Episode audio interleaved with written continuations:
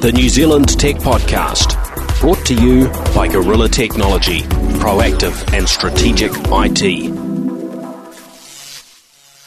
Greetings and welcome along to the New Zealand Tech Podcast. This is our first episode for 2019. I'm your host, Paul Spain. And with me is. Hey, it's Myriam, Myriam Joire of the Mobile Tech Podcast. Hi, Paul. How are you? Great. Good to have you back on the show. show. It was uh, not so long ago you were uh, on, so good to be uh, good to be back again. Thanks for having me. It's kind of convenient for us to both do a podcast together at CES. So we are at CES, in case you're wondering, and we're actually doing a co-podcast. A lot of what you're hearing on this show will also be replicated on mine should be fun. There's been a lot going on at CES, even though as we record this, CES hasn't opened its doors to. I was going to say the general public, but it, in, to a degree, it never opens its doors to the general public because it's an industry-only event. But the first couple of days are uh, uh, really open to mainstream media, podcasters, bloggers, and, and so on. Uh, so that's what we've been involved in.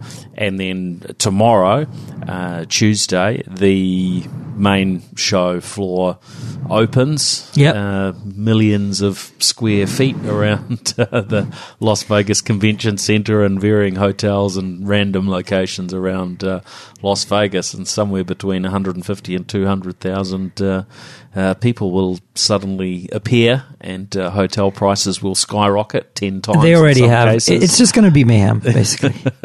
yeah. Good times. Well, well, let's jump in, Myriam. What's been jumping out for you? Well, I kind of made a list that's more or less chronological for me of the things that I got to see as you know uh, the the press stuff developed. It started Saturday night for me, and I actually got a briefing with Alcatel. Uh, whose parent company is TCL, who makes televisions, but Alcatel also makes um, phones, and so TCL has kind of sub brands, Alcatel being one of them, uh, BlackBerry is the other one that a lot of people know, right? Uh, they make the, the BlackBerry keyboard phones and they've been very, very popular. So Alcatel, it doesn't launch, you know, much in terms of like high end products, but they do some really interesting mid range and low range phones. And they have one called the Alcatel One X that they showed me. And by the time you hear this podcast, the embargo will be over on that. Um, and what was really cool, this is about a $120 phone or so, right? But if you hold it and you touch and you see the specs, it feels nice. And TCL makes custom displays for because they make televisions for Alcatel, and the end result is a beautiful display at $120. And uh, you know, it's 18 by 9, very few bezels. Uh, it's a plastic shell because it's a cheap phone, but it doesn't feel too cheap. Like it's a nice matte finish in the back. And I mean, I don't remember the, the specs. It's some sort of MediaTek processor with some nominal two or three gigs of RAM and, and, you know, like some nominal camera in the back, but it's mm. a dual camera. And I mean, we're talking about a phone that the previous Alcatel one a year ago for the same price was very mad, like very, I would not recommend it. I would not want it. This felt like, oh, wow, okay, this is a phone that wouldn't be horrible to have for that price point. So that's kind of what I got excited about because, you know, not everybody can spend even one 6T money on a phone, right? That's 500 US dollars, 600 US dollars. You know, obviously not everybody can spend $1,100 on an iPhone or whatever it is now. But the point is that there should be phones for everyone. I'm a big believer in connecting the world. I want everyone to get online somehow, to have access to the vast amount of information. We, we all need to be addicted exactly. to our devices. Exactly. And, and so we can't do that without we can't do that unless it's $120 and it's half decent. So thanks to Alcatel for doing that. That's basically where I wanted to start. Yeah, no, it's good. I've um, I've had a, a few catch ups with uh, with with Alcatel, um, TCL in, in New Zealand because they distribute their you know their product pretty pretty broadly. Yeah, uh, and yeah, look, I mean, from what I've seen so far, they uh, they you know generally seem to be making reasonable devices for the for the price points they're coming in at. Haven't seen the new One X yet, so it's going to be interesting to uh, to get some hands on time with. Yeah, I mean, in terms of uh, like U.S. market, sh- you know, positioning, their big challenger here is um, Motorola Moto. Moto has is a well established brand in the US, even though it's owned by Lenovo now, and they make some really good low end to mid range phones, at least for the US market, like the E series from Moto. And then there's on the other side of the fence. Uh, you've got Honor, which is the only way Huawei can get into the US, uh, other than their laptops, which are pretty popular in the US. Actually, they got really great reviews over the last two years with their laptops, Huawei. But Huawei's brand Honor is available in the US in the mid-range, lowest, lower range-ish, and through the carriers. no, no, no, through Unlocked Okay. and it I would say gives Alcatel a run for the money. I mean, maybe not in the hundred twenty dollar range, but in that two hundred dollar range, they're making phones that are all metal and glass sandwiches, like really refined looking, something that looks like a five hundred dollar phone but costs two hundred dollars. And Alcatel can't quite get to that. Like you can tell they're struggling to meet those same price point, but they they're using plastics instead of metal. And you know, some people are going to say plastics are better, and I, I and I get that. That's not what I'm discussing here. What I'm trying to say is like trying to achieve flagship grade of materials and build quality at a lower price point. I think.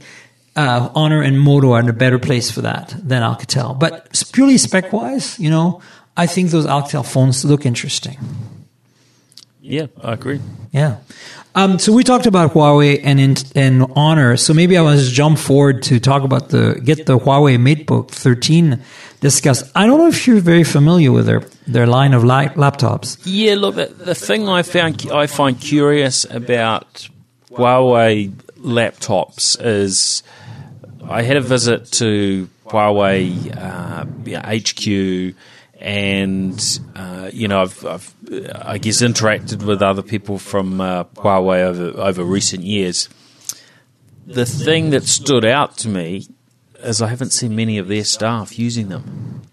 Interesting because I mean, what- what has been your I mean, experience? For I can tell you, for USPR, the USPR team, internal PR, does use them quite extensively. They always have them out. Um, and I'll be frank, of all the Windows 10 laptops I have, my Huawei MateBook 10 Pro or X, it should be X. They don't say 10. MateBook X Pro, which I have, is a powerhouse. I mean, for the money around fifteen hundred dollars, you know, it's it's really packed in terms of specs, but it's still in the same form factor as like a 15 inch MacBook. So it's super light, super thin. Um, it's basically a, a purely designed as a MacBook Pro 15 competitor. Uh, now the the the laptop we're talking about today that was announced at CES is not that laptop, but I'm just saying that The Verge gave the MateBook X Pro such great review, such a great review that I think a lot of people were very intrigued. If they didn't buy one, maybe they didn't buy one, but they were definitely intrigued. I've had a lot of people like, if you ask the general journalist here in North, North America, like, I want to buy a Windows 10 laptop. I have this budget. What would you buy? I can almost guarantee you that for 2018, the answer was at least probably four out of five times MateBook X Pro, which is surprising, right? I mean, they came out of nowhere. The previous laptop, the MateBook S, uh, or X, sorry, was um, like a MacBook 12 inch competitor, super light, super thin, but it was a little short in performance. It was beautifully made. Materials and build quality were top notch. Uh, you know, very much like ZenBooks from uh, from Asus, which we're going to talk about in a second. But I think that they never really quite hit it with the first one. But the second one, as a MacBook Pro competitor, was top. So this is like their third product. This is more like a MacBook 13 competitor, but the le- the entry level non touch bar version of it. So it's called the the MateBook 13 from Huawei, and it's priced the most accessible of their laptops so far in the MateBook series, but it is in terms of power in between the super ultralight one they first introduced, the X, and then the X Pro, which is like a monster. So, um, yeah, very interesting. Very interesting because I'll, I'll, be getting one in about a week to unbox and to, to review. So I'm really kind of curious how it's going to pan out. Yeah, look, I've been curious about the um, the most recent MateBooks because yeah, they do look really good. The build quality, you know, seems to be up there. Price wise, they're a, you know a lot lower than you know buying something like a, a MacBook uh, or a Surface product. There's a you know pretty big discount there. So um, Yeah, you know, that, I mean- that's why I'm curious that they you know they don't seem to have um, necessarily the, the same level of, of warranties and, and those sorts of uh, you know options for those that are wanting to get, put them in a business environment. Oh, yeah, that's a different story for sure. so on, Yeah, right? so yeah. there are definitely some things that you miss out from there. But in terms of just just looking simply at the product, um, it looks really good. Yeah, I mean the the I can't speak of the pricing of the new MateBook 13. I don't think that's quite been announced. But the MateBook X Pro was, you know, the one I have is a Core i5 uh, with discrete graphics and like 16 gigs of RAM and like a big SSD, and it's got a beautiful four, you know, like 2K display, I think, and it's a really nice display, and you know, it's got this touch on the screen as well. Really great quality keyboard and trackpad all you know all unibody all aluminum and we're looking at and you know the discrete graphics is really the thing on that. And we're looking at like 1500 1400 so more in line with an entry level macbook pro Yeah. but for a 15 inch.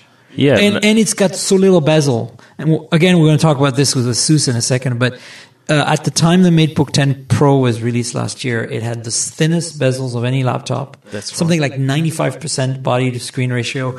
And because of that, they put the camera in one of the function keys. That's right. Like you pushed unusual, it in. wasn't yeah. it? yeah. But so again, we know we keep talking about last year's laptop. So the MateBook 13 does not have the camera like that. It still has a very thin bezel, but they've mounted the camera in the right place.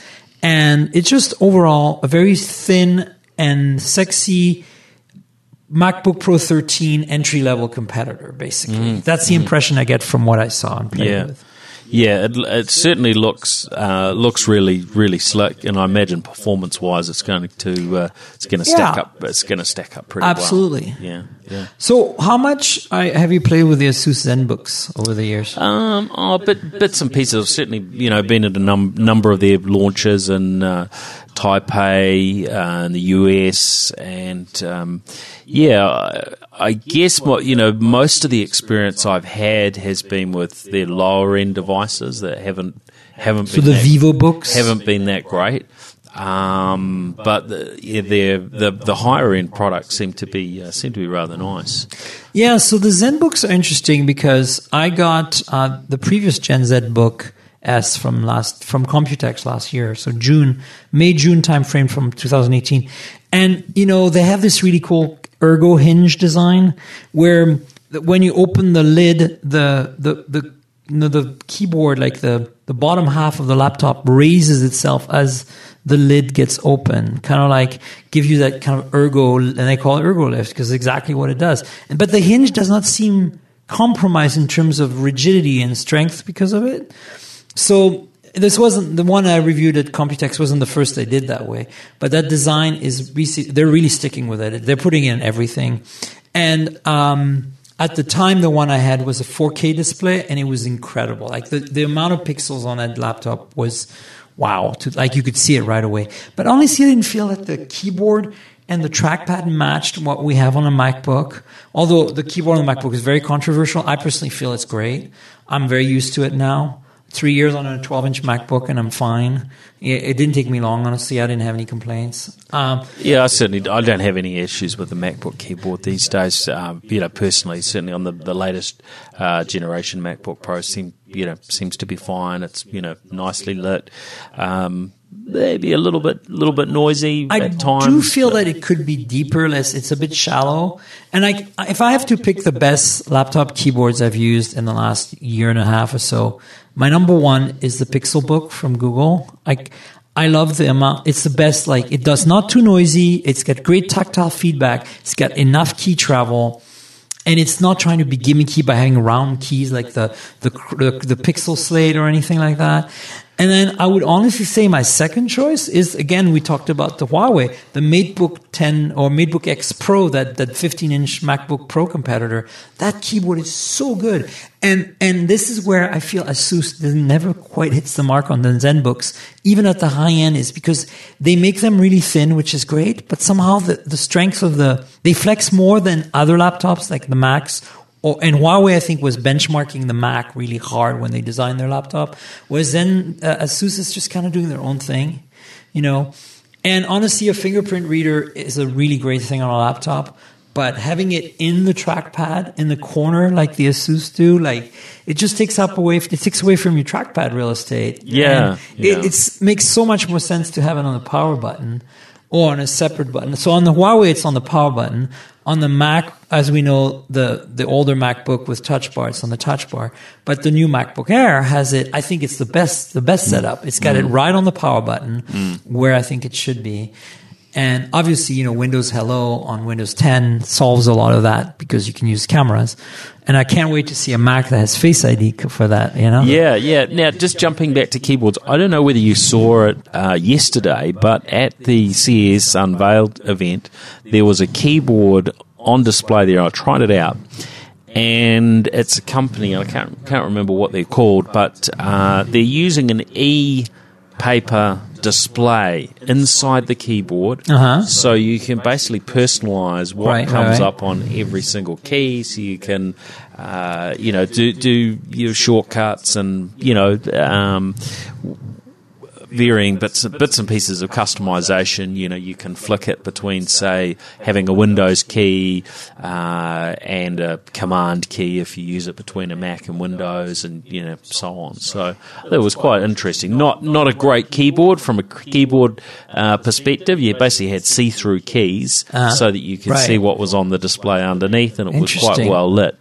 Um, but I haven't, and I mean, there have been varying products down that track before, but yeah, this, this was. This I missed a that new one, and it's interesting because there's been a number of them. There was this Russian company that made a keyboard that every individual key had an OLED display. This is at least five, six years ago now. When I was still an Engadget, right? We covered it extensively at the time, and it, it kind of they made a keyboard and it was really expensive, and, and it disappeared.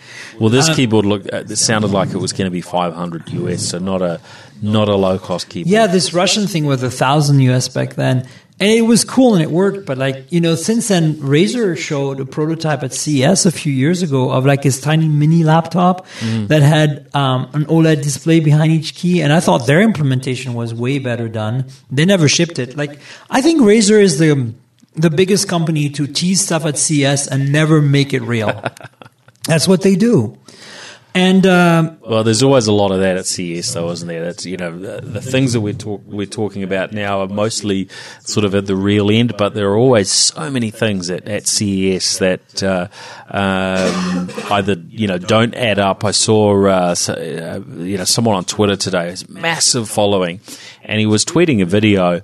And uh, it was a video, I think, from CES last year to do with um, power broadcasting and charging your your phone while it's maybe sitting, you know, sitting next to you from something in the ceiling that's going to go and, Right. and and charge your phone.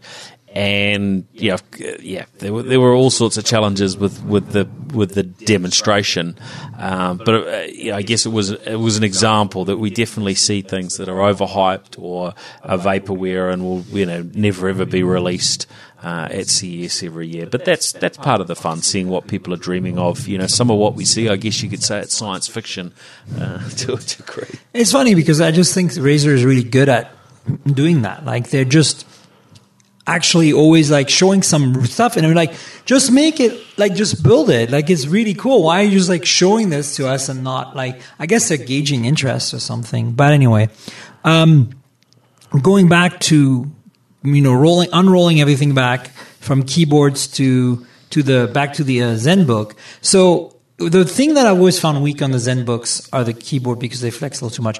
But always they've been really nice, nicely made laptops too. So as you know, what's special about this new ZenBook S they announced at CES? Interestingly, I figured they only announced the ZenBook a year and we'd see it at Computex again, but here we're at CES and they launched another ZenBook S. And the ZenBook S, just to place it in your mind, is like that MateBook, the first MateBook from Huawei they made, which is basically purely a MacBook 12 inch competitor. Super thin, super light. Um, but more better specs, right? Like these are Core i5, Core i7s, I think. They are not fanless or anything like that. And what's cool about this thing um, but where the way it stands out is that it's even less bezel than the Huawei MateBook X Pro that we talked about before. So this thing is like, I don't. Th- you saw a picture, right? It's it's insane. If you see it in person, you're like there this all display like it's you cannot see a bezel almost and because of that uh, you know they didn't know where to put the camera and you, you know dell puts it down on the xps 13 there down below the screen and it kind of looks ugly mostly it looks makes you look ugly uh, as you very well know and then you know others have You tried don't really want a camera that's looking up your you know, nose, do you? Right, and and we talked about it already. Let's be straight The the Huawei Mate 10 Pro, Mate X Pro, sorry, MateBook X Pro had it had it in the function key, which has the same problem as the XPS. Similar challenge, yeah. And so these guys, what they did with the ZenBook S is they have a tiny little raised section that's about a third of the width of the screen in the middle of the above the top bezel where the camera is hidden I really like that approach. I and when you close great. the lid, that little lip is basically the stuff, the one you catch to open the laptop with one finger. So, so rather, rather than you know, like in the MacBook, you've got a little notch out of the bottom to, to create that effect. yeah, it means you don't have to have the notch out of the bottom. if you think about it, it's a reverse notch yeah, in a way. Like if you looked at an iPhone, they, they did the reverse of that. Um, but in a, in a very subtle way too, because it's not it's not super. Uh, you know, it does it does it doesn't look bad at all. I think it works No. works very well from a design. it's very interesting how uh, how subtle it is. At first, you don't even notice, and then you look at it and you're like, oh. And when you open and you see the bezel, you're like, oh, I see what they did here. And I mean, everything else about it looked pretty much like a carbon copy of what I saw at Computex on the model that they that I have. Um, but there are some drawbacks, so you, you can't have your cake and eat it too, unfortunately. So the thing that where I was like wah wah wah, you know, sad trombone was during the the briefing was the the ZenBook S that model with that little bezel is a so it's pretty impressive. It's a, a almost 14 inch, 13.9 inch display in a 12 inch form factor right? Wow. But it's 1080p only, no 2K or 4K here. And this the other sad trombone is no touchscreen. So if you're used to Windows 10 where you reach for your screen, this is not the laptop for you. And that's also why they're keeping the model from before, the one I have, that has the 4K option and the touchscreen option, I think, available. And maybe with an H- 8th Gen refresh. The, the ZenBook S and, um, and the previously mentioned Huawei MateBook 13, both 8th Gen, obviously, Core i5, Core i7. Uh, might be, I'm not sure there's a Core i3 option. I think these are kind of higher end anyway, so like, they're not going to go for that. And then you know, switching to the next thing that Asus did, which is related, is you know, so far they've had the VivoBook at the low end and the Zen and the ZenBook at the high end, and then you know, and there's some crossover. There's some lower end ZenBooks that fall in the same kind of price point as some higher end VivoBooks, but they've introduced a new line at CES this year called the Studio Book, and the Studio Book is Studio Book S is called. That thing is like basically a you know video editing creative powerhouse's dream.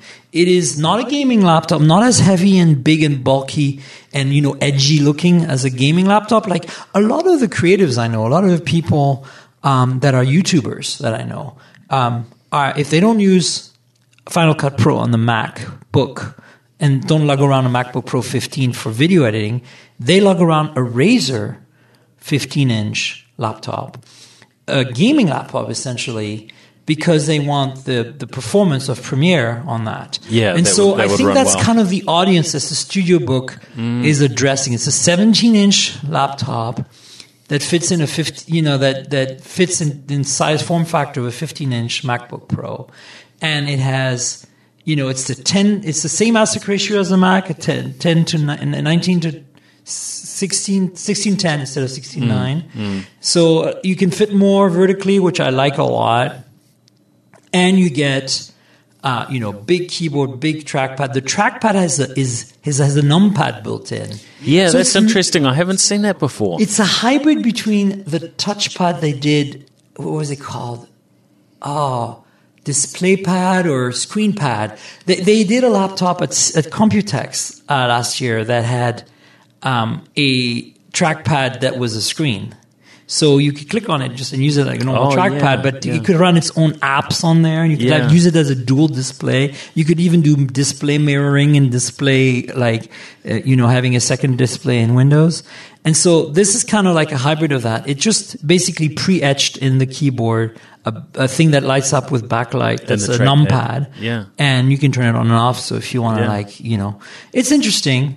Um, but what's really interesting is the specs. This has like a, some kind of crazy Radeon, like you know, or whatever it is, uh, video card, uh, discrete, of course, with discrete cooling, which, as you know, is super critical, and it has like all the ports in the universe, and then it has uh, a Xeon, up to a Xeon uh, mobile processor from Intel, which, as we know, is like to me, it feels like complete overkill. Up to four terabyte SSD. What was what's the of- Radeon? 64 What Radeon card is this? Uh, it's an NVIDIA Quadro P3200. So it's not a Radeon. It's a, So, so it's a Quadro. That's yeah. what I meant. so it's it's it's at that sort of So it's that level. It's like this, uh, end of things. Yeah. and so and it doesn't look quite as ugly and bulky, and it's not quite as heavy as a, gaming laptop. And it does it does run on battery for a finite amount of time, which is cool. Um, related to that, they they had way more stuff. They also had like one of the new Zephyrus, uh, a Republic of Gamers ROG uh, gaming laptops that they talked about. And I don't want to talk about it too much, other than one cool thing they did. They had dual AC adapters. One is a majorly large power brick to play games with it. okay. And you have to use that if you want to use the crazy, you know, You NVIDIA card in the there, GPU and the- full on, all the graphics. Assuming you're going to be playing games at home or at your Yeah, yeah. office or some fixed location that you can plug in. And if you don't want to do that, if you just want to do lightweight work, they have a USB Type C 65 watt small adapter that that charges the battery and use, lets the laptop run as long as you don't run the discrete graphics. Cool. It's the best of both worlds. I thought that was really clever. Yeah, You pack yeah. the little USB C thing with you when you go on the go, and then you maybe keep uh, a big powerful charger at the office and a big powerful charger at home to play games. Yeah, that's that's a Um, good approach. What, one th- one thing with the uh, the Studio Book S is that it looks like it looks like a you know really nicely designed laptop, and this is Yeah. I guess really a trend we've been seeing for a num a number of years. Um, you know that Windows laptops are, are you know finally actually look nice. It used to be that if you wanted a good looking laptop, you had to buy a MacBook, right? Yeah, there was no no other option. But the last few years, we've really seen that changing, and and you know I think Asus have had a you know have had their part to play in that. Uh, obviously, Microsoft with. Um, you know the Surface uh, line as well as has, has helped in that journey. Yeah, I, I'm really happy. I mean, I think Asus has been a big part of that. Remember when the, you know, after the MacBook Air was launched, just within weeks or even months, I think it was weeks of the MacBook Air, the, the not the very original, but the the one that we're all familiar with today. You know, the the the wedge shaped MacBook Air that came in two sizes, 11 and 13. When that was launched, the that that's also roughly after around that time that Intel came out with Ultrabook concept, That's and right. everybody jumped on board. And if you remember, this was I remember this so clearly back then. The first Ultrabook ever made was from Asus. It was the original ZenBook, and they were the first to really take that that you know industrial design that Apple had brought to the table and and iterate on it and and kind of create their own style. Right? They have they still have that that round circular brushed finish on top of That's their lids. right. Like Yeah, they still yeah. have that, Yeah. and that was introduced with the original ZenBook. And so, Mm-hmm. you know, if anybody's really paid attention to laptop design, I feel, uh, other than Apple, of course. In the early days of the Ultrabook, it was it was ASUS, and then Mm. Yeah. obviously uh, Microsoft has done that. I think Acer's fault. I think everybody's. I mean, Well, everybody's I- I jumped feel- on board now, right? Yeah, I feel like Dell in the last few years, the XPS 13. I mean, it's not my thing, but I can understand why people are buying it. It's a really good looking laptop, um, and you know, Well, let's face it. A lot of people aren't looking at what the specifications are. They're looking at whether they like the design of the Yeah. of the laptop. And- and- that looks nice. I'll buy it. And as you said earlier, when we talk about the MateBooks uh, from Huawei, I mean, Dell, you know you're going to have the support your one. If you're a business customer and you buy a Dell laptop, you know, you're not going to be without a laptop for more than like five minutes, basically, if it goes bad, right? Because they have these crazy service plans. They'll come to your house and whatever, right? Or to your office. I don't see an individual paying for these kind of plans. and I mean, Apple has very good a very good setup too, but you still need to go to an Apple store to really benefit from it with Apple Care. Yeah, unfortunately, in in, in New Zealand, we don't get uh, well, we don't have any any Apple stores, and uh, yeah, there's no on site for um, for yeah most most of the uh, well for Apple, and then you know most of these other sort of non uh, you know mainstream business brands. So uh, Yeah. you, do- you do miss out. I mean, even you know, I guess with products like um, you know the Apple products and the Surface products, most of those have to go back to base, and I mean they're, they're not repairable anyway. So you're basically getting a replacement. Yeah, and and so anyway, so the and the last thing that caught my eye at ASUS was I, I mentioned there was that Zephyrus uh, gaming laptop that actually had the dual AC adapter, so that was cool. But that you know, it's just another it's just another NVIDIA based like gaming laptop. But then they showed us this Republic of Gamers mothership, the laptop two in one. And I'm going to quote myself because I've been doing this on the podcast lately, and it's kind of delightful because it's so narcissistic. I, re- I read this on. Uh, I think it went up on Facebook. Right? yeah, no, it was on uh, it was on Facebook too, but uh, Yeah. mostly I think a lot of people are looking at my Instagram. Uh, here's my description of this product. One day, a Surface, a Surface computer from uh, from Microsoft, and a gaming laptop got frisky, and out came the ASUS ROG mothership two-in-one mobile gaming workstation thingy. Very cool. And so, if you look at my Instagram, you'll see that thing, and it, it's hard to describe it because when it's closed, it looks like a really heavy, bulky, not super bulky like in the old days, but modern bulky, like about an inch thick, mm, mm. all metal, aluminum, like super heavy duty gaming laptop. And it weighs the part. I swear that thing weighs 12 pounds or something. Yeah, well, that, this was And- one of the aspects I was curious about. It's heavy. 10 pounds. There you go. It says 10 pounds on, on the vert. So, so my point is that the thing is heavy and it's not really designed to be a laptop replacement. And, and it all makes sense when you prop it up and a little kickstand comes out of it, just like a surface. And then you can, you, you can, you know, open the lid like a laptop, but then you quickly realize that the lid is detachable, but it's not soft cover like a surface would be. It's a, it's a hard cover. And the cover itself that contains the, the keyboard and trackpad falls on itself once detached to create what looks just basically like a wireless keyboard with built-in trackpad. And so you can use this thing with the keyboard attached or the keyboard detached, wirelessly with the keyboard detached, or there's a USB C port in the back when it's detached that you can plug into the USB C so that you have lower latency if you're gaming. Oh, okay, yeah. And yeah. of course, you have the option of plugging your own keyboard and or your uh, or wireless or wired. So this is really interesting because like I think the way they're positioning this thing is if you're a hardcore gamer but you travel, maybe you go to competitions like LAN parties or whatever kids do these days. Get off my lawn, you know, because I don't know what. Honestly, I have no idea. I know the esports are huge and people get together in these rooms and they fight each Yeah, other to the yeah. dead. And and I mean, imagine you do this a lot. In the old days, you'd have to lug this heavy laptop with a big power supply. Now you got this thing, Still, and you- still somewhat heavy, four and a half kilos, but my point is, it's, it's like you you now have like essentially almost a desktop level Mm. grade workstation style uh, gaming laptop in front of you. The display on this thing is only 1080p, 17 inches, but get this: 144 hertz refresh rate, three millisecond response time.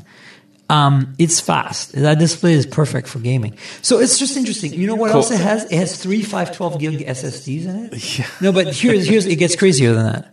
So it's discrete G- NVIDIA. and they run those together on RAID zero, so you're getting Exactly. you're getting so, so- triple so, no, the no, performance. Wait, I'll get to that. Of course, there's an NVIDIA card with its own cooling, so it doesn't, you know, the CPU cooling doesn't affect the GPU cooling, vice versa.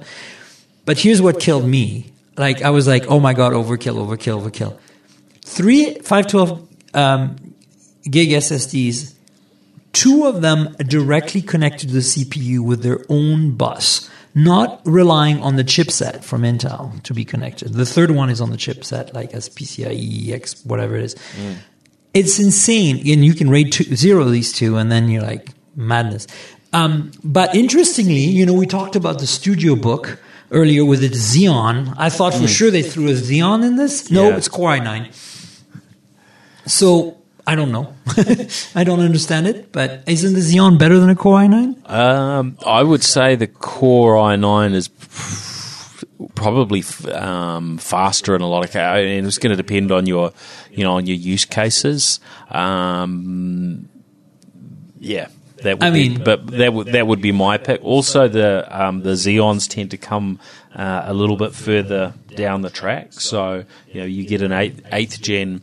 Um, Core i9, and it'll be a little while before there's a Xeon that sort of, you know, Okay, so- Xeon has some other things. So that makes sense then. Caching Uh, but anyway, look, yeah. it's really interesting because I really feel like, you know, it's such a unique product. And I think it totally, I can see the market. Like, I can totally see why somebody would, if they're a hardcore gamer, would look at that and, you know, consider that maybe instead or in addition or something to a laptop, gaming laptop. It might not work on your lap uh, Oh, because it's got a kickstand. Yeah.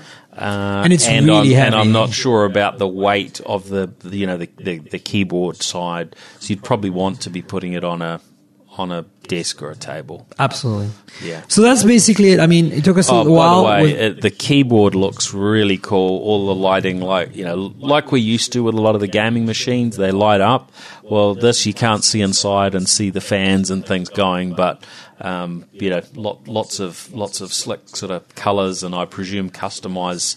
Uh, Oh, yeah. Asian I think with, it has with, with the keyboard, the trackpad. You can individual you know, light- RGB on each on each key. I believe. it all, yeah. all up. Yeah. So yeah, I mean, cool. and you know, and this basically wraps up the whole ASUS Republic of Gamers and ASUS non-Republic of Gamer announcements. The ZenBook S ultra portable laptop, the Studio Book S, uh, you know, workstation grade like video at creator's dream, and this weird, crazy gaming laptop two in one workstation thing, and you know, I, I was really surprised because you know I wasn't expecting that much from ASUS for CES, honestly.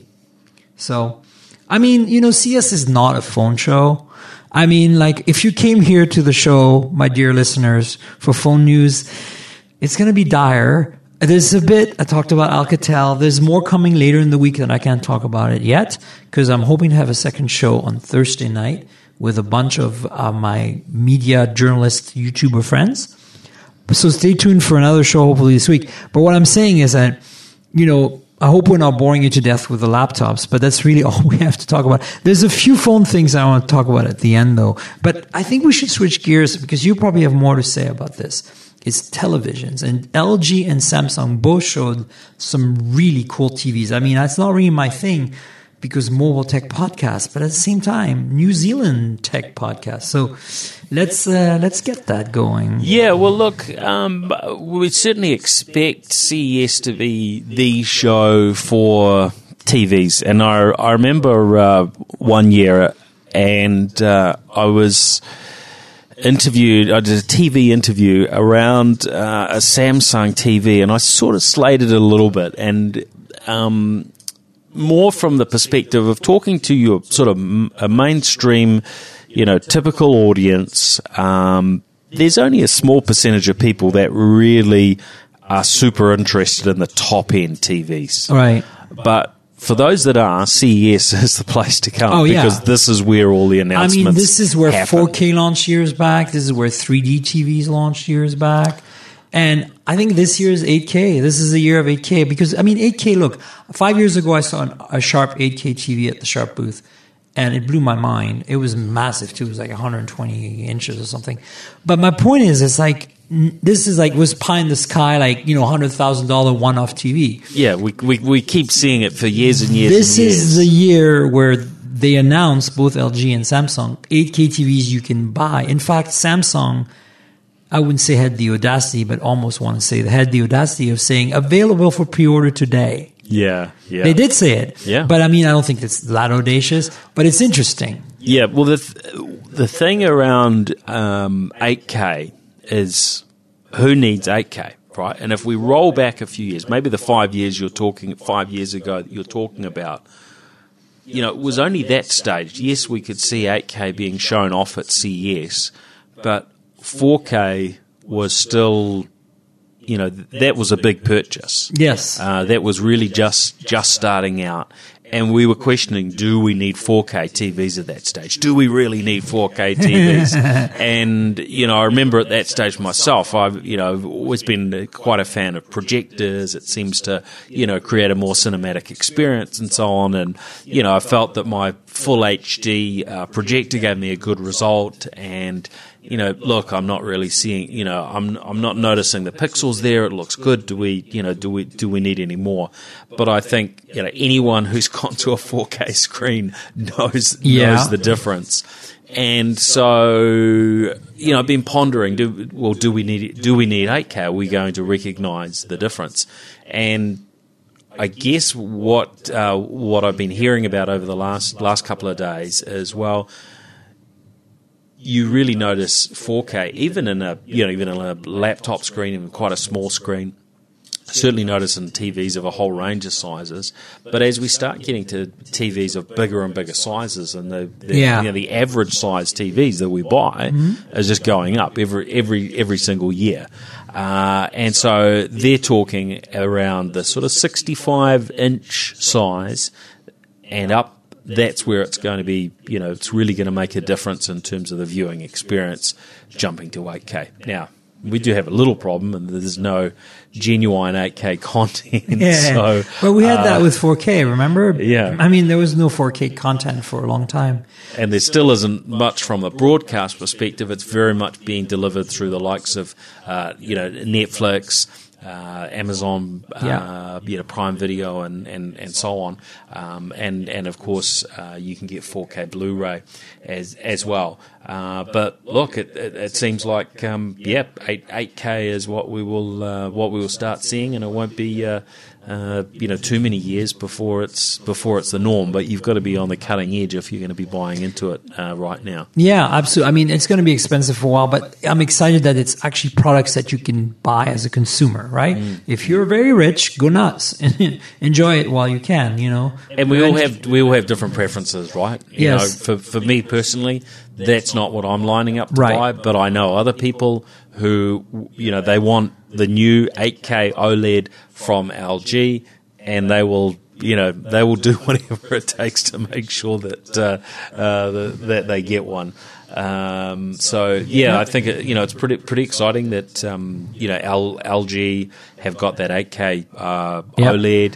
Uh, Samsung, of course, with uh, with their Q, now they have a Q, they announced a QLED. QLED, which is Uh, their sort of variation yeah. on on um, I think OLED. I'm not Um, sure is if it's OLED or LCD. It, it is OLED. It's OLED, right? It is OLED. Yeah, so they're the QLED, and it was a large one, like an 80 inch or something, 8, 8K. Um, but what I thought was really cool was a couple of things I saw from both Samsung and uh, and LG. The first thing was LG made a last year they showed a prototype TV that rolled the screen rolled out of a pedestal and rolled back into it. Like you can't see the roll of, of of the screen when it's rolled up because it's inside the box, but you basically have a box sitting there that has a speaker and the soundbar in it, and then you push a button and it, it just kind of there's a slit and the screen kind of raises out of the slit vertically and kind of sits there. And you can have different aspect ratios right? You can mm. have mm. 21 by 9 you can have you know 18 by 9 16 by 9 whatever aspect ratio you want really to suit the content. So i don't i think it tops off at 69 I, I like this because I don't like having screens around Right. the place. I prefer Exactly. there were no screens. And- And and, again, that that you know, I don't think it does four by three, but I think it would be cool if it did for legacy content. Yeah, yeah. That way you never have black borders on anything you watch. Um, and the cool thing is there's a mode where it retracts in a very, like just a sliver of it stills out, like maybe, uh, you know, 20 centimeters of it. Mm, Um, maybe, you know, like whether, whether five inches, four inches. Mm. And what it is, is it's just an ambient display. It shows the temperature, whatever song you're listening to on the speaker system. right Um, because the bass that it rolls into is Yes, a, because is it, it just because right? it just rolls out a little bit just to Yeah. show you that ambient information. Yeah. uh, it's obviously going to be. They didn't say pricing is going to be ridiculously expensive, but the effect, like, and it's so much smoother and better looking than what they showed last year. Like it's amazing to me that in a year we didn't just go from prototype to commercial product, but we went from prototype that looked okay to commercial product that looks phenomenal. Mm. So like they've worked really hard on this, and it's called the Signature R OLED TV. And it, as I said, I think the best way of describing these kind of TVs is a roll-up TV because even though it technically rolls out upward and then it rolls back in inward, really it's you know the screen is rolling itself up inside the container into the box. And the box has like Atmos, Dolby Atmos, and a whole bunch of other stuff.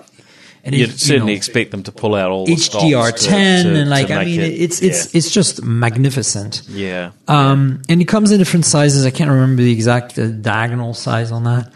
Um, but that was cool. And then conversely, Samsung, not wanting to be outdone, came out with a 75 inch micro LED TV. And now I don't know if you remember last year at CES, micro LED was the big wow thing that Samsung showed.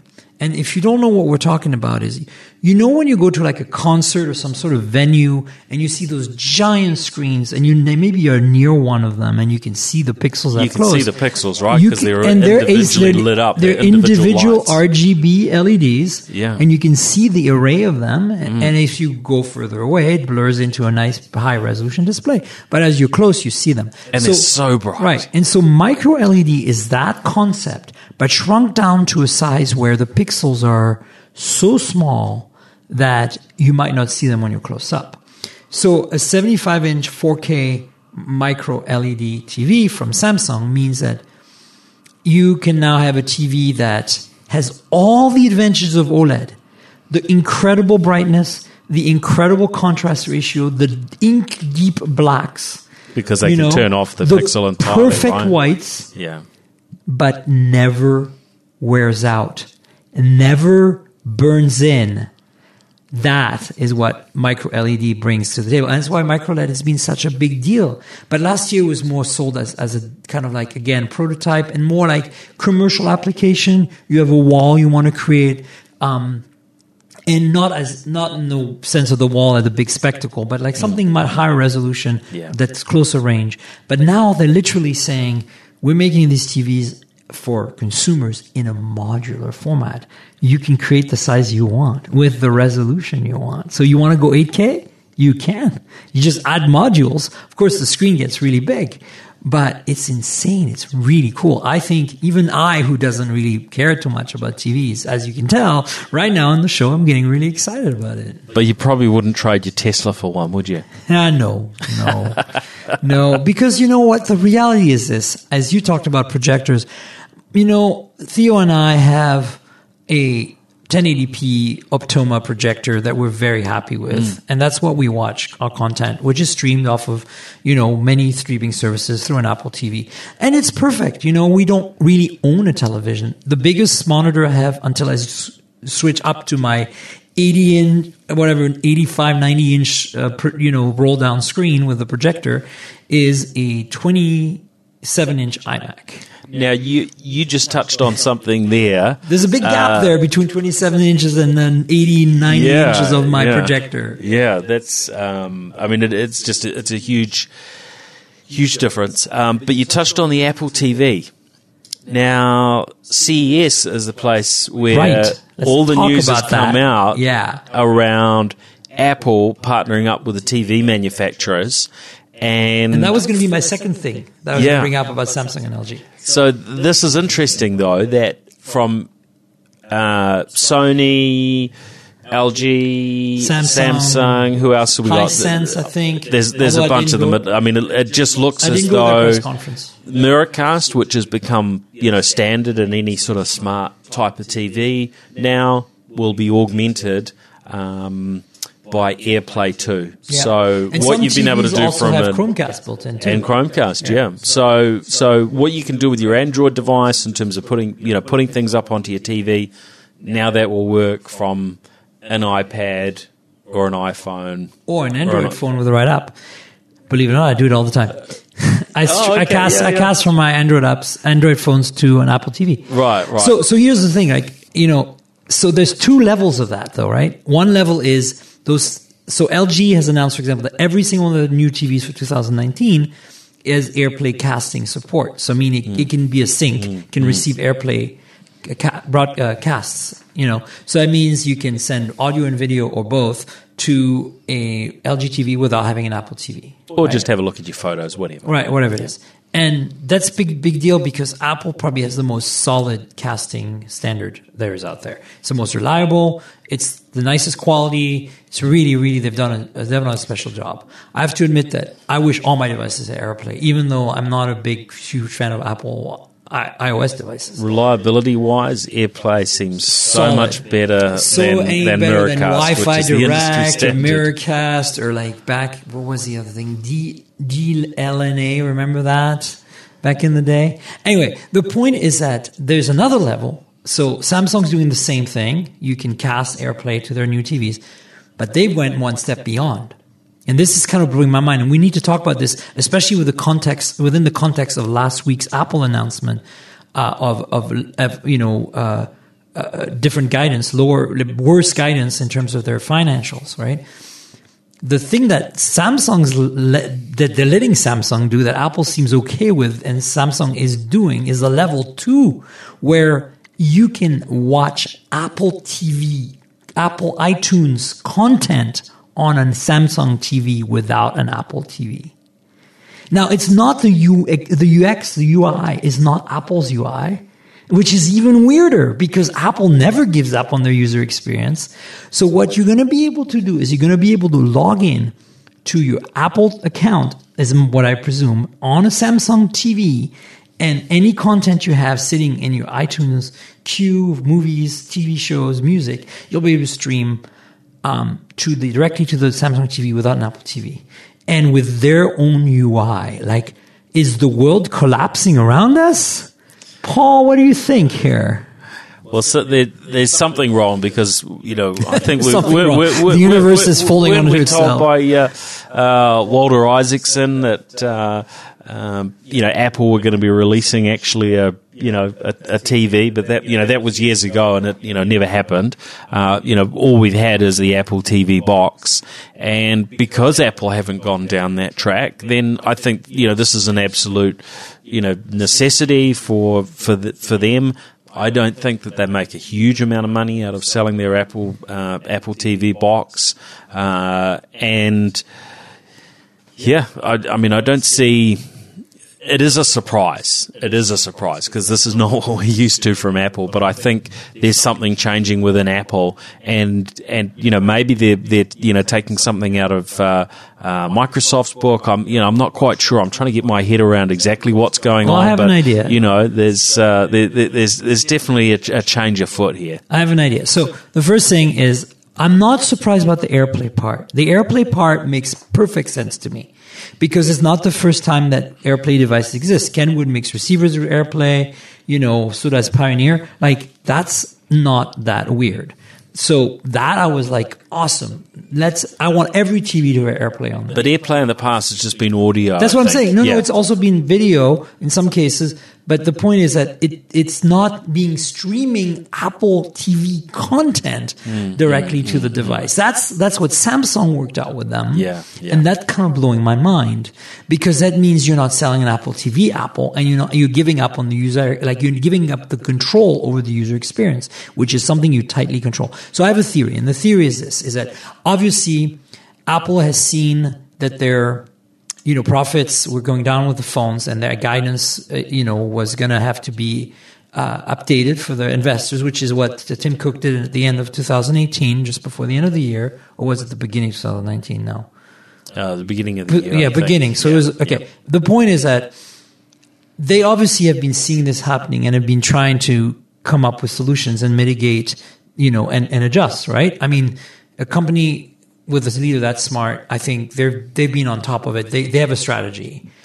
And i think a lot of that strategy is you know they're not going to abandon hardware. This is not apple. They're not going to do that. But i think that they're also diversifying and they've been pushing really hard on services right?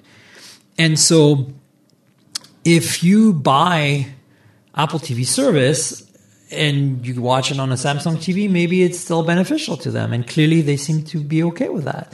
And I think that's kind of where we're going. And so the next big discussion is more mobile related, but is the whole discussion around iMessage on Android. and I just want to bring it up because Dieter Bohn at The Verge wrote a really great article about how he thinks that Apple, is not from a business perspective, but from a moral imperative perspective, should offer iMessage to Android users, even if it's for pay. So his theory was what if Apple made iMessages available for a subscription of $4.99 a year to Android users so that those Android users that have a lot of other friends and their friends in iMessage ecosystem benefit from the iMessage ecosystem. And perhaps maybe switch an iPhone, who knows? But the point is, to me, I, I agree with it because, and his, his approach was this. It was like, look, we live in a day and age. Our regime in this country is trying to destroy our privacy and, sec- and is definitely not understanding and focused on security in any way. They don't seem to get it. So they want to spy on us more and more so you know iMessage is encrypted and it's hard to, to crack and apple has shown over and over again that they're not going to let people access the encrypted stuff even if they're you know terrible people which you know is a moral dilemma but it's what they do. And i support that. I think that i think that they have the right idea and that privacy and, and security should be first. And so as such especially for communication like this. And so, you know, RCS and all these other things are not encrypted. So, you know, WhatsApp is, but, you know, that's Facebook. Do we trust Facebook now? I don't. I mean, anyway, so the, the point is, you know, like we live in a very difficult time. And I think this difficult time is making our privacy and security more at risk. And I think Apple has the means to help. And I think it's mostly relevant for the US market. But, you know, people from abroad communicate with US people all the time. I communicate with you all the time. You're in New Zealand, I'm in the US. So I think that that's kind of where Dieter was going with this. Mm, like mm, he was mm. like saying, you know, let's have a moral imperative. Let's make sure that we uh, let give people the option to have that security and privacy, even if they can't afford or don't want to buy an iPhone. Mm-hmm. And I think that's the right thing to do. I would actually consider paying for iMessage four ninety nine, even though technically I think the implementation sucks, and I don't think they did it right. And I think WhatsApp did it way better. But that's not the point. I think that there's such an investment in iMessage in the people who use it in this country, and it's really much more of a US phenomenon than anywhere else in the world, that I think it needs to happen. And so, of course, Apple's not going to do it. And Dieter says it himself. He's like, this is pie in the sky, but it's my opinion, and I believe I agree with his opinion. Well, I, we we'll, I guess we'll, you know, we'll, we'll see where else Apple changes. But the other thing that they, uh, that they just recently announced is uh, Apple Music becoming available not uh, just on Apple uh, devices yeah. on the um, HomePod, uh, but also Amazon Echo. Yes, uh, which, that's also so, something so that there, there, so, there is a so, change of foot here within Apple. Something's going on. You're right, and so so this iMessage is distraction that I just went through just because I thought Dieter wrote a great story, and I agree with it. But the whole point of what I'm trying to get to here is that all of this tells me that Apple's potentially putting more focus on its services and trying to benefit financially from them without necessarily relying on their own hardware and I think it's actually very clever because it sends a message to the investors. Mm. And that's what they want to hear. They're like, mm. services is the future. Well, here are your, here's what we're doing about that, right? Mm. And I think that's very clever. And maybe that's, you know, maybe that's kind of like a smart strategy on Apple's part. I don't know if the stock went up today. Did you well, check? Well, no, I was actually curious about Spotify's uh, market, uh, market cap because, um, the you know the the app well Apple Music is you know is just one of Apple's uh, one of Apple's services, but they're they're doing, uh, and I haven't seen the you know the very latest figures, uh, but my recollection was that you know they're not too far off Spotify in terms of their uh, in terms of their numbers. Maybe they're even past Spotify uh, now in terms of you know number of subscriptions and so on. But they're doing very very strongly. So interesting. Uh, you know, Apple are doing very very well out of their services, and you know when you look at their sort of you know breakdown, yes, you know the iPhone is is uh, is still a lion's share of their uh, um, their profits, but services are becoming a, a, bigger and bigger chunk. So, you know, from, from their perspective over time, if they can't necessarily have everyone on an iPhone, which we know that they can't, uh, then they, they still want people to be using uh, using their services. So, uh, what do we got? Market cap of um, 21 billion US uh, dollars for uh, for Spotify.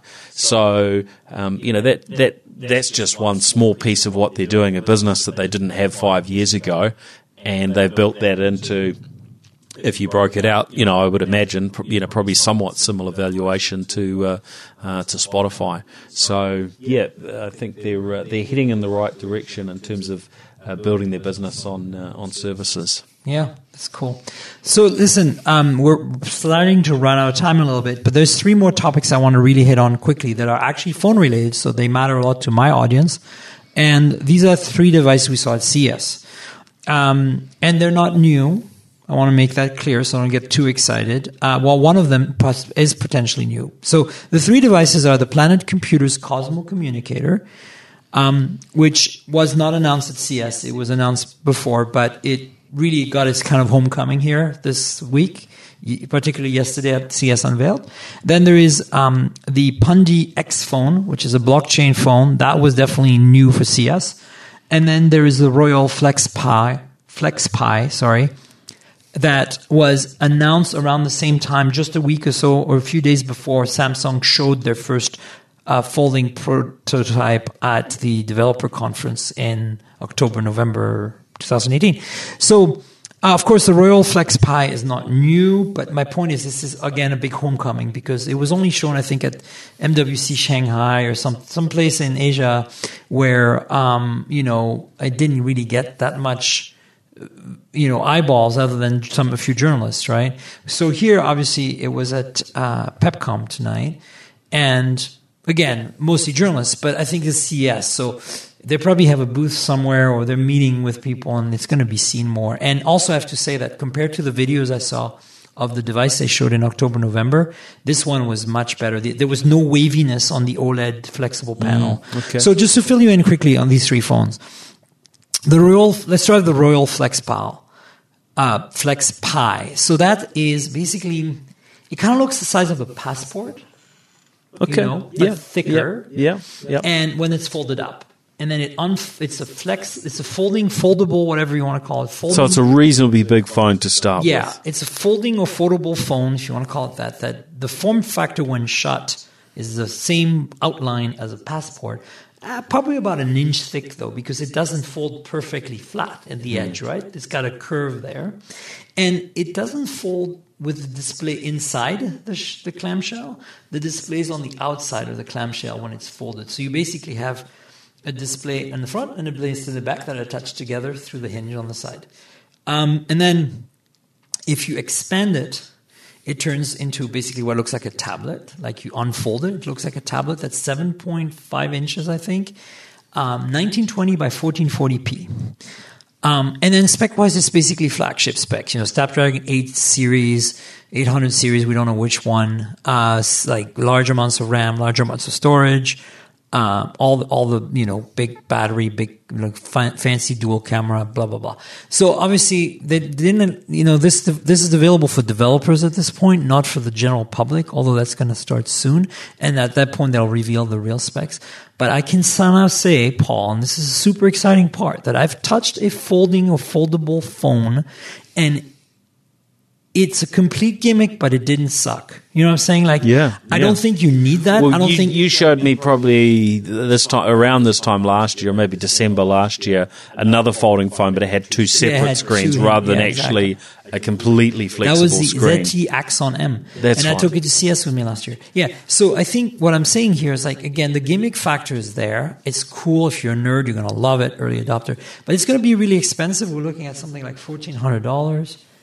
And more importantly, you know, if it's in tablet mode, like expanded open, it's a very large display. It's nice, 7.5 inches, but is it, it's not that much bigger than like a 6.5 inch smartphone, number one. Number two, none of the apps are optimized for tablet. Remember, Android sucks at being a tablet OS. like, there's no good tablet use for Android. Like, I think people who buy an Android tablet, unless they're buying like a Kindle Fire and consuming content on it, like they're making a tre- terrible mistake. I think they should buy an iPad, honestly. So, you know, do you need it? No. Do you want it? Yeah, maybe, because as I said, it's very gimmicky, but very, very cool. Yeah, I haven't quite picked out, uh, yeah, picked out the use cases for it yet. I did see something interesting in terms of it being dual SIM that you can uh, have uh, one SIM card assigned to one side uh, while it's folded, and one SIM card assigned uh, to the other side. So, uh, you know, when it when it rings, maybe a different t- tone or something on each side determines which way around you spin the phone or something. Um, yeah, very interesting. I'm sure there will be. Try there to will, fold it the other way; it'll actually it'll physically break. So, yeah, there will be some. Uh, you know, there will be some use cases for people that are going to, uh, you know, to get some particular benefit out of it. But I'm not sure that this is, uh, you know, anywhere near mainstream anytime soon. I'm, I'm curious what Samsung will do with their with their take on it, and we'll see that during the year. Yeah, absolutely. It'll be interesting to find out. Um, so the other two phones, really quickly before we wrap up. Um, the, so the Pundi X phone is uh, there's two things going for it. It's a blockchain phone. I've heard that so many times, and it's it's kind of silly, right? But the other thing that's interesting about it is that it is uh, industrial design was really interesting. It's very angular, kind of like a Razer phone, but it's got the edges are cut at weird like angles, so it's not like perfectly rectangular. Rectangular. It's like more like a parallelogram phone, and it's matte white, which is a total fingerprint magnet. Every phone they showed me was disgusting, and. I, I was like, seriously, guys, like, just get some wipes and clean this thing before you hand it to a journalist. Like, you know how some small companies, they just don't know how to, like, put a good public image out there. I wish that they would just learn. It's kind of weird to me that they don't even think of that. Anyway, um, so in terms of specs, kind of like a flagshipy level phone, and it looks about the normal size and shape of other than the design being very unique uh, and the color and this white matte white. But what's really cool is if you slide uh, if you're on the main screen where you see like all the Google Play Services app and Facebook and whatever else, like the normal Android experience, um, which is, as we know, not super secure, and not super private. Um, if you uh, that's on that home screen and you swipe from the edge to the What? Hold on, they're not super secure and private. no. Sorry, No, it's, it's not like an iPhone where it's a lot more safe and secure and private. we're Um, talking about Android. Of course. So if you slide from the left edge to the right of the to, to the right on the screen, what happens is you, it switches to another mode where the whole like the whole des- industrial like visual design changes to a black and white that kind of matches the color of the white phone. It's really cool. And in that mode, you're kind of like in the private privacy and security enforced mode, where everything that happens in that mode is not visible by the other half and not visible by potential hackers, spoofers, whatever. And so there's a blockchain wallet, there's a messaging app that lets you, you know, have very highly encrypted, secure messaging, secure phone calls as well. Um, very, very interesting. And um, I liked it for two, for a couple of things. Number one, it's in really, really unique design, and number two, uh, it's just like it's the best implementation I've seen so far of blockchain phone because all the blockchain phones try to like, you know, either they send blocks to blockchain in this weird le- level that's inside, like kind of Samsung does with Knox in a way. And it kind of works, or like BlackBerry does with some of the stuff on the BlackBerry uh, security software. Um, or they they don't have that at all. Like they remove like Google Play services because it's more secure that way. And then you can't use it. It's not an Android phone anymore. It's a dumb freaking phone. Like you can't do anything with it. I can't yeah. install any apps that are relevant to me. Um, and it may be good for enterprise at that point, or good for like for defense, right? But it's useless for the average user. So this thing is cool because you can switch between the two, and you know it uses a fingerprint reader in the back if you want to authenticate and stuff. So it's it's. I just think it's it's very clever, and um, you know, I'm, It certainly, yeah, it comes across as as as um, you know, as being quite unique in those regards. I haven't delved into all the aspects of how they secure it and Yeah, whether whether it actually lives up. Obviously- they've certainly got a good story Right. to tell, haven't they? I obviously don't know how they're doing it, and uh, Function X is kind of the back end, uh, kind of like software that, that makes that happen. And also, uh, just wanted to say, you know, I'm just a sucker for cool form factors, and in the same way as the Royole Flex Pi is this weird folding phone, this is this weird like edgy, sh- different design, and that's got all that blockchain stuff to it, which is really cool. And then the third one is more And, like and this one you were quite excited about, I've got to say. which the third one. Yeah. Oh yeah. Well, so look, look. The reality is this: that if you remember the Psion Series Five, um, kind of communicator PDA from the '90s, early '90s. Uh, that thing was basically imagine a laptop shrunk down in size to the size of a Note 9, roughly in form factor and in surface area, a lot obviously thicker. And it's clamshell, you open it, and you've got a keyboard with kind of regular keys with the regular key travel, but shrunken down in size for mini fingers, and then you got a display on the top. So it basically looks like a laptop without a trackpad. Um, but shrunken down to the size of the footprint of a Note 9 and thicker. That was a Psion 5. And it was like a PDA organizer, um, you know, uh, data bank type device. It was very popular. It had a huge following. It was really cool. Yeah, I, Um, I remember seeing it in computer magazines and so on. I don't remember whether I actually saw one in person. I certainly don't don't recall using one, but it was uh, yeah, it had so much coverage over you know quite a number of years.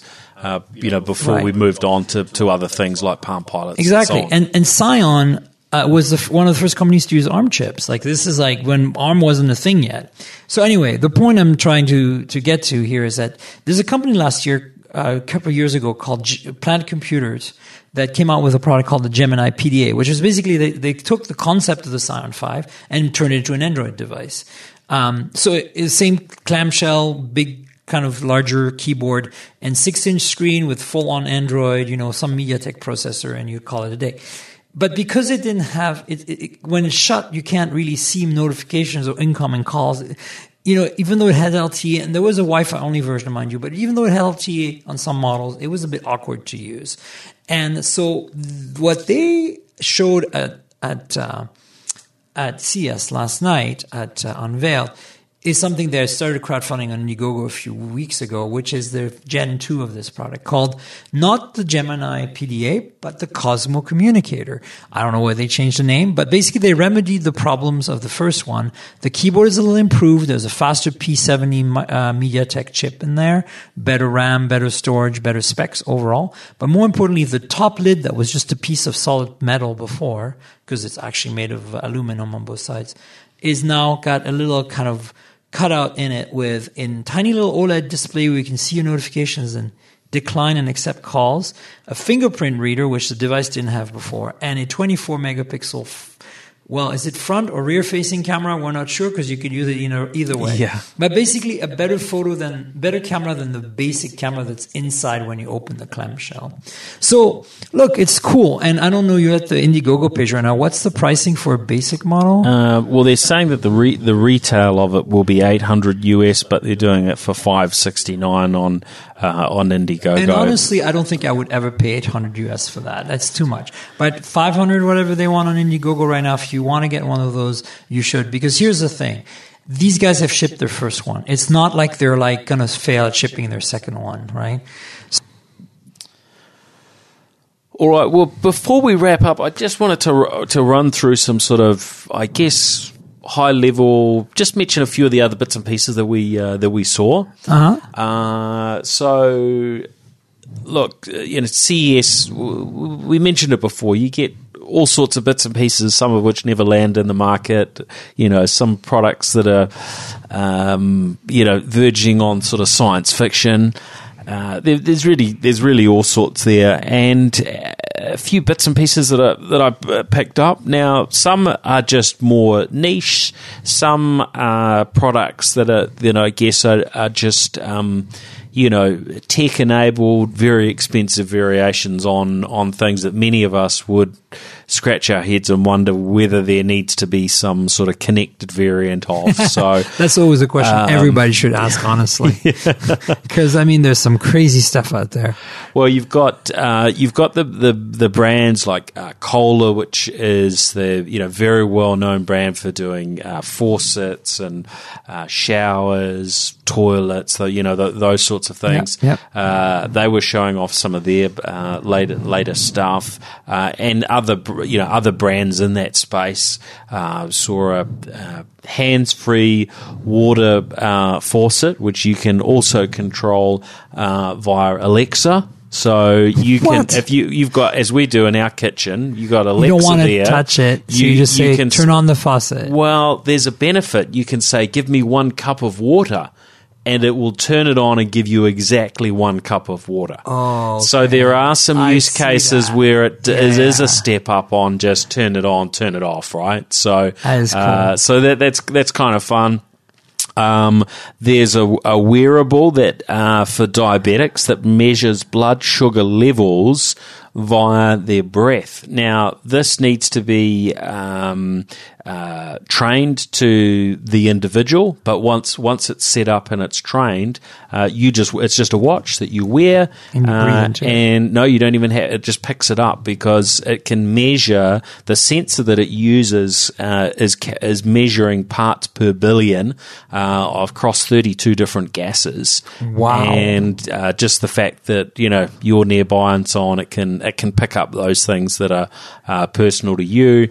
And it'll it'll know where your you know blood sugar's going going up and down. Um, one that stood out was a, uh thing called the IQ E Y E Q U E, uh, which lets you do uh, test your eyesight, and they're claiming that it's uh, at the same level as as what an optometrist does from a testing perspective, uh, but it's a little thing that you attach to your phone. You look through it, and you do these varying um, Tests. tests, and very quickly it's able to you know tell you your uh, your your um, Eyesight. you know your your eyesight reading for new glasses and so Wow. on. Sixty US dollars, and then you own it uh, forever. So that's you know prob- maybe the cost of one or two uh, eye tests, depending on where you go. And look, I you know I don't think this is going to rule out that you should still see an optometrist uh, from time to time. But maybe if your eyes are going through some changes and so on, uh, then you know that that could be useful. Also, something that I guess once you've got it can be used by you know a whole lot of people. Right. So um, Yeah. yeah, this, this, that's that's very very interesting. Um, oh, there there were so many bits and pieces. Uh, one that um, I was looking at uh, the stand for, which was. Um, uh, oh, which company is this? I'm trying to remember. It'll, it'll come to me in a minute. Um, a backpack with a wireless uh, charging uh, pocket. And uh, Patel from uh, The Verge was having having a look at that while I was at the stand, uh, and he seemed to be very enamoured with it. And it went uh, uh, went online uh, very quickly on the, the Verge as a uh, uh, as a uh, news article. Um, and it's ba- basically a um, you know backpack with a um, battery in it, battery pack in it. And then that's wired through to a little pocket on the side. And I tried the iPhone 10 in there. Uh, I, it works also with the um, Huawei Mate 20 uh, Pro, Pro, that I put yeah. in there, uh, and certainly works with the Samsung phones as well. So you know, re- really anything that supports your uh, Yeah, you know your Qi Qi yeah. charging standard, uh, you just drop your phone in there That's and uh, cool. away it goes and it charges. It's just it's, it's quite a nice sort of pouch. So you know, just any phone um, out of out of the ones I had in my pocket anyway fit in it quite snugly and just start charging immediately. So um, See, now they need to make pants like that, Paul. Now think about it for a second. Imagine a pair of pants where there's a permanently wired coil and waterproof cord, right? Yeah, yeah. You supply the battery pack, right? oh yeah, the yeah, coil is yeah. in your pocket on left or front, right? And then the the rear cord, like the the USB A, Yeah. or USB Type C, whatever, goes into the rear pocket. So you put you put the phone in your front pocket, like you normally would, most people do, and then you put the battery pack in your rear pocket. You plug it in, and it charges your phone in your front pocket. Now, Targus was the brand I was looking for, so it's Targus that's released the bag this. is Targus, yeah. Um, now, I should mention about what you're suggesting. There's a bit of a risk of uh, pants on fire type uh, situation there if you have an issue with the battery. I guess, but I'm just like that's an issue. The risk we take. I mean, how many times do we put USB, uh, you know, uh, power banks in our pockets? We risk, like, you know, death. Yeah, by death yeah. by lithium battery any minute, any time. So you could get burnt, but um, yeah, I, I actually thought the same thing. Uh, you know, we're so used to keeping our phones in our pockets, right? Yeah. Uh, that that that would be an ideal place for them to uh, to to charge. Yep. Uh, so those were that's a small selection of some of the things that were uh, uh, that jumped out. Um, IKEA apparently launched some smart blinds that are uh, you know a fraction of the price of the the companies that have been selling that sort of uh, stuff.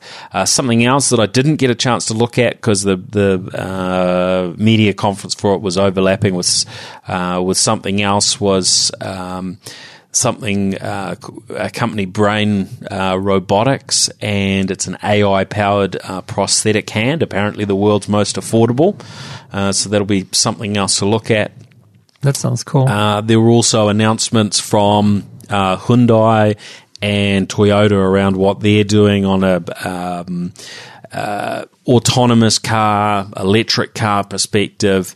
Uh, but basically, you know, both of them are talking about making uh, making aspects of their technology available broadly across uh, the industry. Yep. Um, in Hyundai's case, it's it's the data that they're collecting as their you know vehicles are going around the place.